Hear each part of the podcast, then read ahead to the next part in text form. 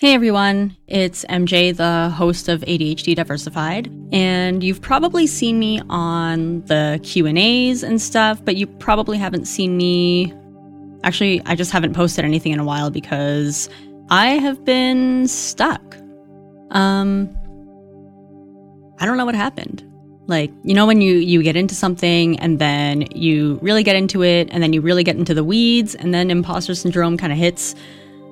I think that's pretty much what ended up happening to me is I started getting, at least I thought I was starting getting really good at, you know, some of the editing stuff. And I was like, yay, I'm getting my voice out there. And then I just stopped.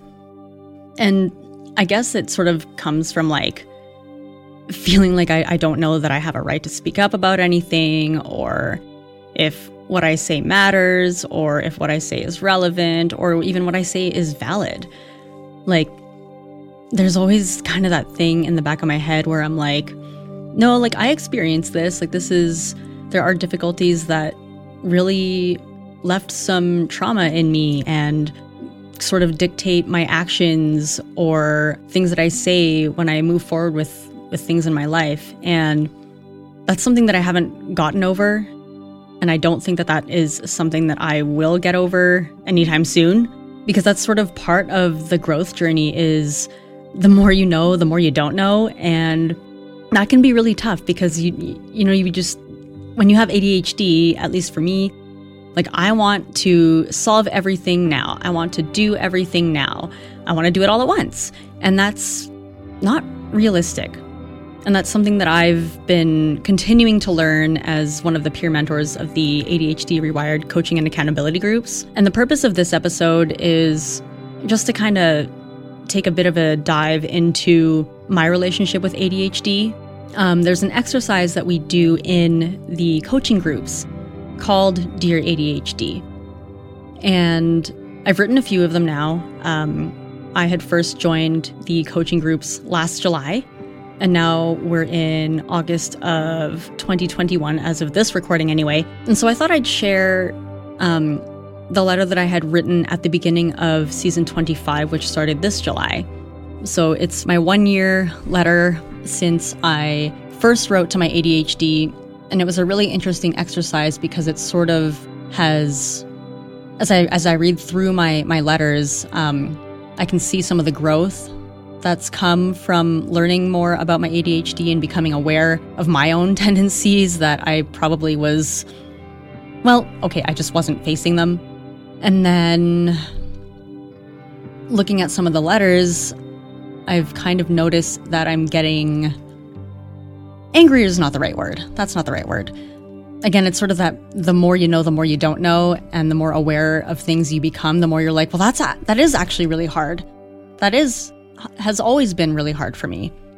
So this letter is, um, I don't know which number letter this is. I, I just have a few of them that I've, I've written throughout the, the coaching groups as one of the peer mentors going through.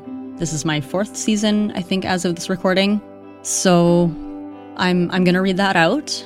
And if this is something that you would like to try, if it's an exercise that you want to try, um, in the groups, we have ten minutes that we get to write it.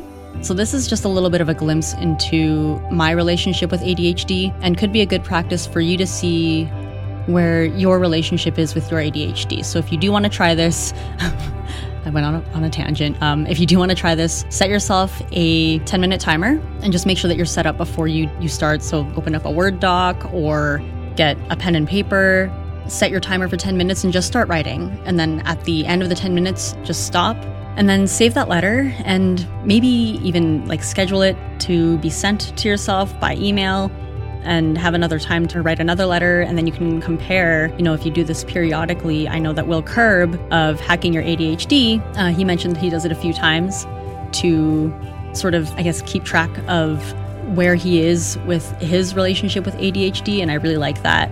Um, so it's been interesting to watch my I guess, attitude towards A D H D, my own A D H D, and see where I'm at.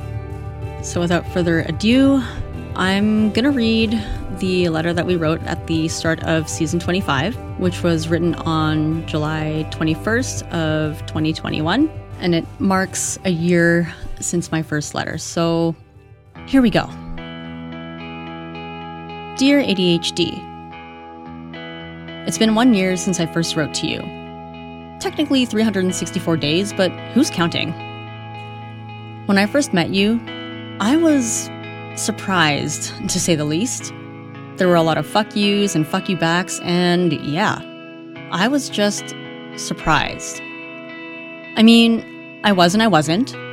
I knew something was hiding around in the many rooms and floors of my mind, but who would have thought it was you? I had no idea at the time that you were the one running around, causing havoc and chaos within me. From my childhood through adolescence, right up until today, and of course for the rest of my life, thanks, you will still probably be the one that sets fires in my brain that I need to put out when I refocus my attention and then finally realize something's burning. Seriously though, stop setting fires, you shit starter. All that to say, there was a lot of denial about my own mental health, or our mental health. I denied it. Little did I know, the things I said echoed in the hallways of my mind where you lived, resonating and causing pain, and you were just trying to run from it. So it's honestly no surprise now, every time something went wrong and you lashed out and left a mess for me to clean up, I did a terrible job of cleaning up. Maintenance is hard. But you and I, we had to listen to all the voices that the authority figures in our life said to us. We believed them. All the negative things and the bullshit they said, they stuck. They resonated. And some of the things they did say, while usually a cultural norm, it really doesn't mean that it was okay. They echoed. Their words echoed. Their voices echoed. So in turn, I was only repeating what I knew at the time, to which those folks too, even though the things they said were really hurtful, they were also only repeating what they knew. And now it's like, the more you know, right? But who would have thought we would become such good friends, you and I? Yes, we still fight. You still drive me crazy. And I'm sure the feeling is mutual.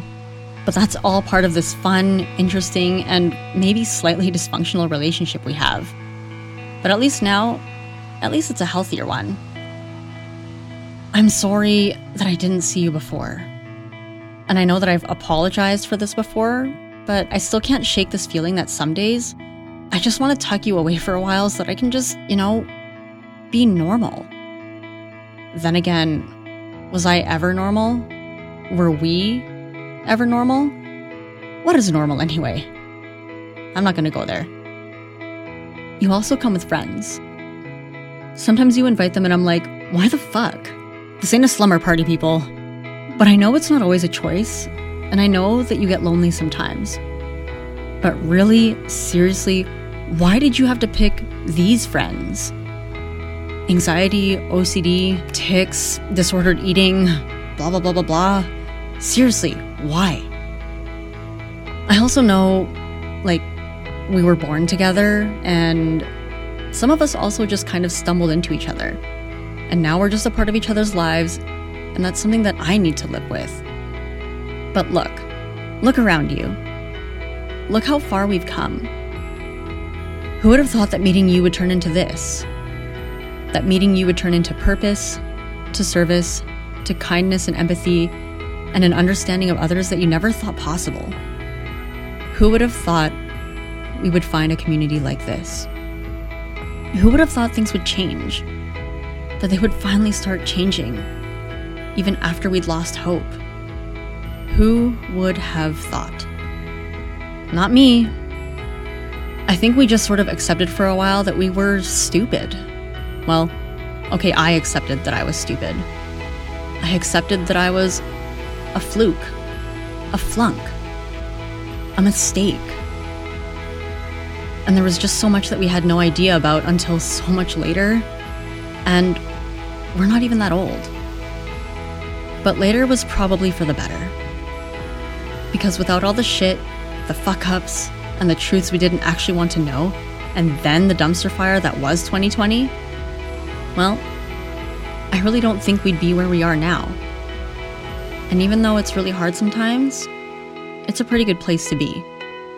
So let's keep going, I guess. And also, fuck you back, because that's tradition. Love, M J.